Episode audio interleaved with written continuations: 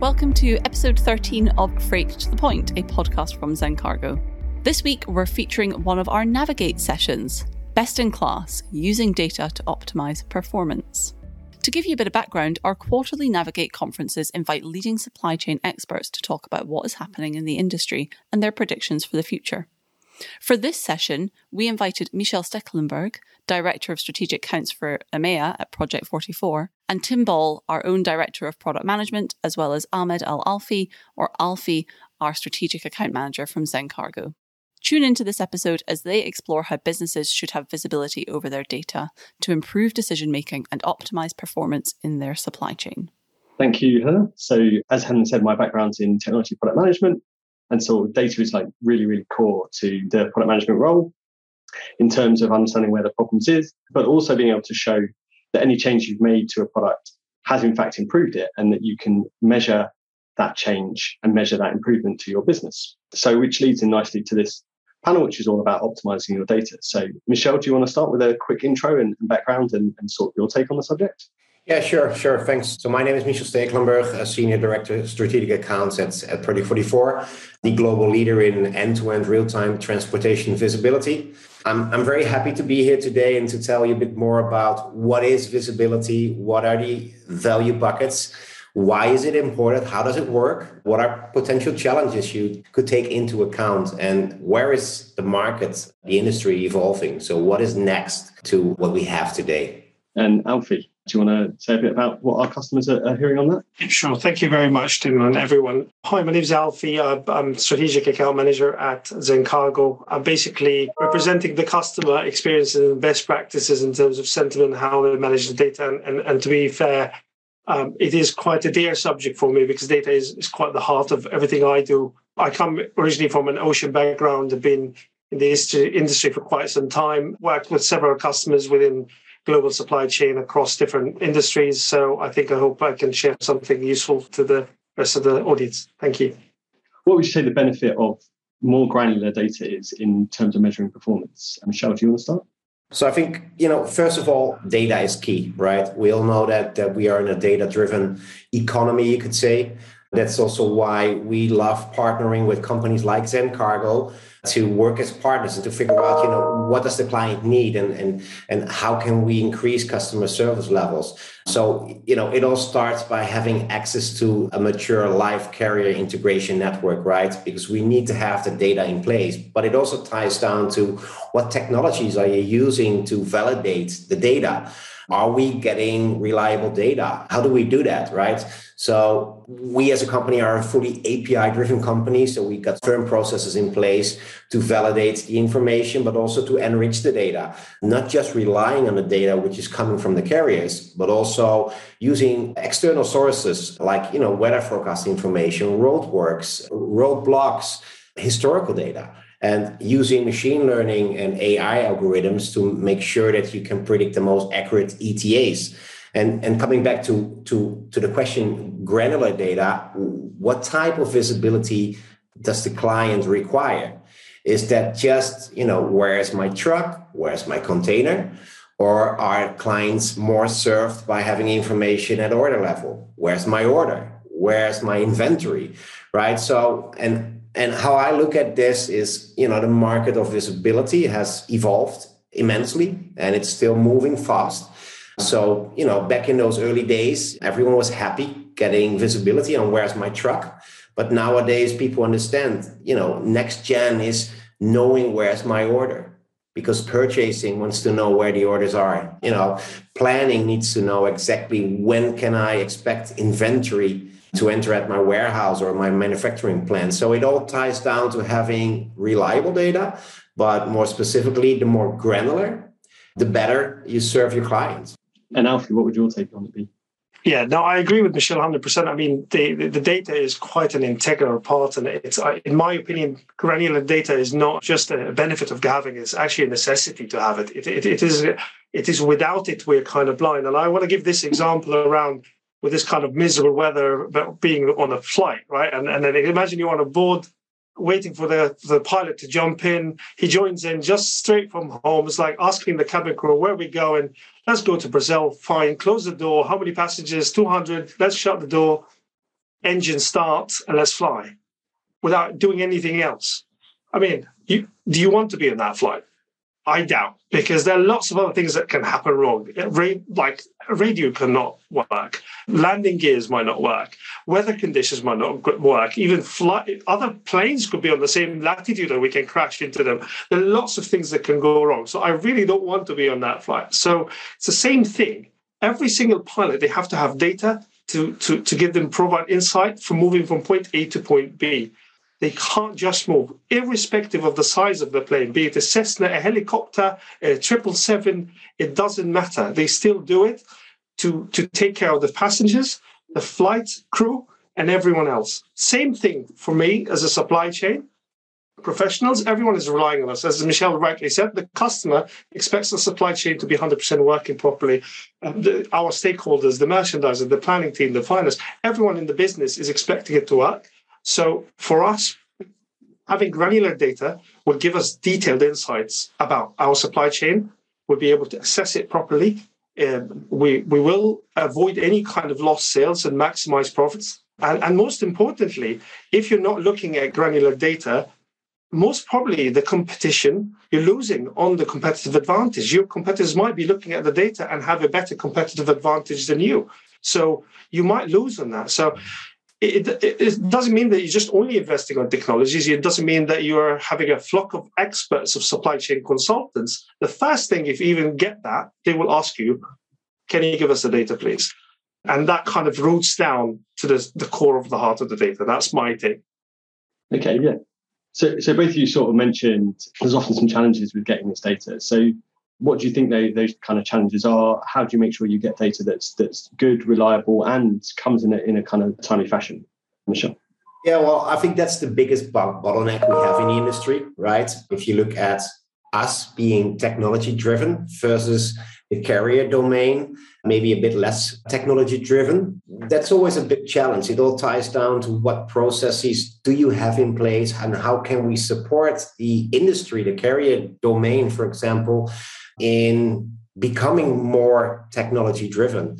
So when I look at what we are doing here at Project 44 is, is we are very close to the carrier market, right? I think we don't see carriers just as being data providers. We see them as partners, meaning that we are always looking for ways.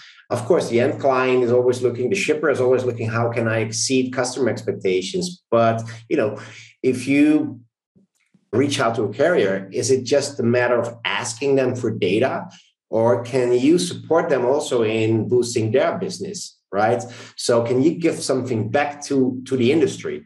And that, that typically is a trigger for carriers, no matter if we're talking about road carriers or ocean or air or rail or barge, to get excited about technology. You need to get them excited because it's not their core business and for example, what we are doing is, is things like we have something like co- cooperative, where every carrier connected to the platform can share capacity. So, for example, they are driving and dropping uh, a shipment somewhere in Hamburg, and then they are driving back empty.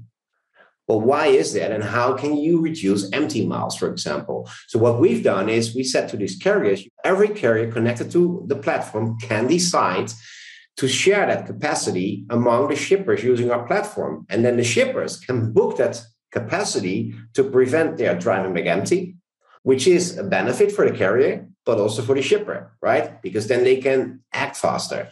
So, how we look at that is it's really working closely with the carriers, see them as partners, be able to add value, to give something back to these carriers. So they see the advantages and they understand why it's important to work with partners like P44, like Zencargo, to make sure that you have access to the right data. Sit down with the carrier and figure out why is carrier is their data not always reliable and how can we improve that right? And it, it's a partnership. It's something we, we need to collaborate on. But it also ties down to providing the right tools to those carriers, making their lives easier, for example, on how to integrate with platforms like Zencargo, like P44, you know, if you ask them to become part of a network and they need to start developing APIs themselves, for example, well, that could take some while, right? So you need to make it as low profile, as easy as possible for them to connect and to be able to fuel platforms like Zencargo, like P44 with the right data. So try as, a, as an innovator to automate that process and to make it as easy as possible, step by step, to connect, for example. But it also ties down to technology which is available, right? So if you look at road transport, we luckily have most of the trucks in Europe, at least, they are all equipped with telematics, right? So they have their onboard computer with telematics. So we automated the whole process of making the connection between the visibility platform where we basically collect all the data on behalf of our end clients and the connection directly into the board computer, into the telematics. So basically, there's no intervenience between the carrier and, and the technology driver, P44 in this case. It is all managed directly by having this real time connection. So it, it all ties down like technology needs to be in place. You need to motivate these carriers why it's important and, and, and why it also adds value on their end. And then they are most willing to collaborate and figure out how can we improve data quality. Last thing I want to mention, and something which also is very important, that the teams on our ends need to focus on data quality continuously right so we have data quality engineers within our organization and they are continuously monitoring what data is is flowing back and forth what is the quality? Uh, how can we improve that quality as an industry? Uh, but also measure like when quality is dropping, what is the cause of that? And immediately respond to that to make sure that we not only maintain certain degrees of uh, data quality, but also ensure that we keep on trying to look beyond the horizon. How can we take it to the next level? Michel, I mean, obviously, automation and data is, is the heart of what you said. I mean, the key things are from dealing with several customers that, that it comes to four things when it comes to challenges. And I'm sure when I mention them, you'll probably think I am facing one, at least one of them or two. I'll let me be optimistic. So the first one is actually not knowing what data you need. That's that's one of the biggest things that we might have. We're not actually knowing what actually we're trying to measure. The second thing is okay, so I know what I want to measure, but I don't, I can't find the data. It's missing data. It's just probably all over the place, multiple sources, as you say, you know, spreadsheets uh, across the business, different people managing those data sources, different, it's just not in one place. And then the final one, which I consider the, the kind of the plague of data, is, is, is wrong data and inaccurate data. And I bet if I ask anyone in the audience now, how accurate is your data? I, I mean, I raise my hand. It's just, it, it is part of our life, unfortunately, that data is wrong. And having wrong data is as bad as you not having data at all, because you're basically having assumptions and basing decisions to, to measure your supply chain and take decisions to shape your supply chain, even the company, based on these wrong data. And that can be very dangerous. So these are the kind of four main challenges that I see common across customers that we work with and I worked with personally in the past. So I guess kind of for me taking example from from another industry. So I used to work in online estate agencies. One of the things we were trying to do was sell about 20,000 each day worth of listings. And we used to have a data report middle of the week after on what we did the previous week, because that was just how quickly we could get it. So we then got to the point where we could report within a day. And halfway through a day, we could tell whether we were going to hit our number or not and take action to correct that. So, so on top of good data, you you know you need data that that arrives when it's useful to you. So, can you talk a little bit about the values within supply chain of, of getting data really really quickly about things that have gone wrong or just things that are going well? Uh, you're able to make decisions on the fly, basically, when it comes to real time decisions, because now when the world is like, you know, a, a truck is is a, you keep, keep getting emails and where's my shipment? Where is the like? It's very unknown and, and it's kind of waste of time. So the most important advantage of real life tracking is making decisions on the fly and if something goes wrong and that's kind of my key and maybe i mean michel obviously you're much more concentrated on that aspect as well so i mean yeah so so if you would ask me you, you really get me excited right? So it's more like I, I, knew that's why I left it for you because that is like one of your uh, key oh, yeah. uh, things yeah. that you love, right? So yeah, exactly. It's it's more like where do I start? So you just mentioned this example, Tim. You know, one of the things is you know how can it help you boost profit, boost sales? right? And I always use the example of Amazon, which actually is one of the early adopters of, of visibility, you could say at first for B2C, and, and, and that became the standard, which now is the standard, I would say, to in, in the B2B market. But you know, Amazon, when they didn't have visibility in place and products were out of stock and you were going to the Amazon website, it literally said out of stock because they couldn't deliver, right? Nowadays, using visibility, and they actually work with P44, they use our reliable, accurate data to look into visibility at product level to understand when can I expect new stock to arrive. So if they know they want to, you know, they need to deliver within three days, for example, and they see shipments shipment is still in transit, but it will be delivered in one and a half days. On the website, it already says it's in stock and you can just order it and they can commit to delivering you know within three two days for example. So from a sales perspective it, it's you know it's massive it's massive. But also from from other angles what about production right? How many companies are still facing disruptions which are caused by you know major disruptions like covid like the suez crisis etc if you know upfront and in an early phase there will be shipments impacted you can start looking into things of uh, rerouting, for example, right? So, or maybe sourcing raw materials from a different source. So, also, how do I use real time visibility to mitigate risk on any production levels, right? We talked about customer experience. How important is isn't it to to better serve your clients, whereas the customer market is becoming more demanding day by day. They need to have real time visibility. If you have your business running and you're not able to provide real time insights, you might lose business again. So, from a sales perspective, it is massive. It's a huge advantage, a re- real benefit. But sometimes people also forget, you know, if you look at your internal supply chain, many companies, because they didn't have real time visibility, they were facing enormous costs for late delivery penalties, high costs for detention and demurrage. And, and typically, we sit down with these clients and we ask them, why is that? And the standard answer we are getting is, we don't have the data. We just don't have the insights, right? And by having real time visibility in place, you can understand why do I have these late deliveries? Why is that container still standing in the dock? Why hasn't it been picked up yet? And you can start, you know, creating a more efficient and more sustainable supply chain. You can reduce cost for penalties, for detention and demurrage. Another angle is what we still see in the market is that there are so many inefficiencies. First of all, just the manual labor, which is going into where is my truck? I need to call my forwarder to understand where, the, where, my, where my truck, where my container is. Well, if you automate that whole process, you can reduce WISMO calls. Where is my order? Right? You can reduce it significantly where, you know, customer service can start doing more strategic stuff instead of just firefighting. Huge game changer, I would say.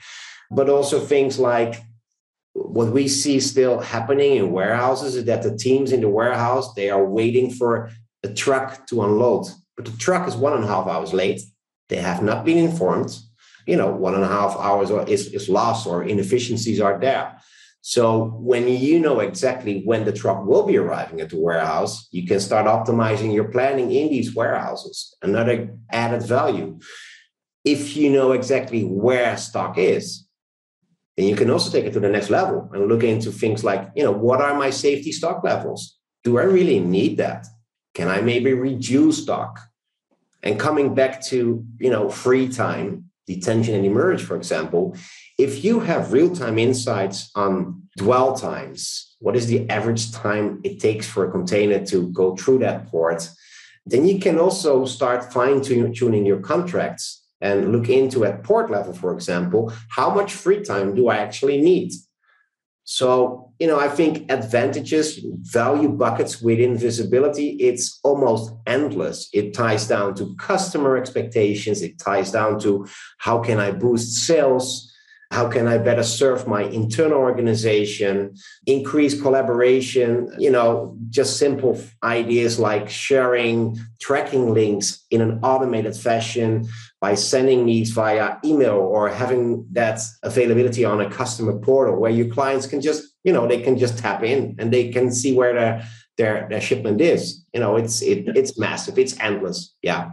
Yeah, and I think I think also like what touch on there in terms of customer service something that's big. I think where we use data a lot internally in Zencargo is around providing dashboards to all our teams so they can see what's going on so they can understand what's going on in the rest of the business. And we can use that to make sure that they're informed about how to provide great service to our customers. So is there opportunities here that we can present to our customers? Or do we have fires where we need to move people from one role to another in order to help make sure that we are providing a great customer service? So I think there's a lot we can do with, with real-time data around that. Shall we briefly jump into some questions from the audience? So first one here we've got is how do you recommend using granular data to help with short and long term strategies? Alfie, do you want to start? So, I mean, I, I basically think that that question goes into how you basically get the data to align with the levels of expectations of the, the, the groundwork and then the strategic. I, I, I call it mainly best practices from companies that I've worked with that mainly it lies into two processes. And I, I, think one of them would be understanding what the company objectives and goals as a as a high level. And I call this process a bungee jumping approach. And I will come to that naming convention in a second. So you go with their company objectives and understanding what your goals are. It goes down into the next level, which is the supply chain strategic goals and what you're trying to achieve to meet those company goals. Then you go into the tactics, and understand what are the measures and metrics that you're going to, all the health checks that you're going to need to review on a regular basis. And once you you define those, you need to find out what data elements and what data sets matching those goals. So now you're still probably asking why is still called a, a bungee jumping approach in normal circumstances, it's called deep diving. So we're basically going at the top level at a company objective and let's deep dive. By the time the diver goes down all the way, it takes time. By the time divers go the way up, it takes time. The reason why it's called a bungee jumping because it's so important to not be dwelling too much time trying to find things and figuring out what KPIs and metrics you're trying to find. You need to stay up there. If you want to have data and metrics and measure, you just jump down get the data up. Again, it needs to be very quick. The second practical approach that I found customers and I find very helpful, and I've personally been engaged in several of them, is mapping your supply chain. Map is so important. It's it's like if I ask any of the audience again, I ask you how long will it take you to give us a map of your entire supply chain, how long will it take? If it takes more than five minutes, then it's, too long. So how we do that is just simply just invest some time, sit down, find the gaps, map your supply chain, what the raw materials that you need, what suppliers, where are they based, what are the my products, what are the packaging materials, what are the modes of transport that we're using, what documents do we require? If we're moving to Saudi Arabia, they need to have different requirements. If Latin America, they have a different requirement map this out one at a time. It takes as long as you need, really. Figure out the trade compliance and understand where your DCs are. And then you need to do that exercise not necessarily from an entire supply chain, but for every single business unit that you have to get the right data. So thank you very much for your insights here. I think to me one of the, the kind of the biggest takeaways is really around what can you do when you know that your cargo is in transit and when you know and really trust the reliable data you have around that. What, what, does that allow you to do? How does that allow you to optimize things so that it spends as little time as possible in your warehouse and you can kind of reduce your margins and, and, and take the opportunities that are available to you? So thank you very much for your time today and over to Helene. Thank you for tuning into our episode this week. We really hope you enjoyed the insights from our Navigate conference. If you have any feedback on this week's episode, please do reach out to us on LinkedIn. We would love to hear from you. And don't forget to like, subscribe, and share today's episode with your network. If you're interested in becoming a speaker on our next Navigate conference later on in the year, please do get in touch and we'd love to talk about this with you. But until next time, goodbye.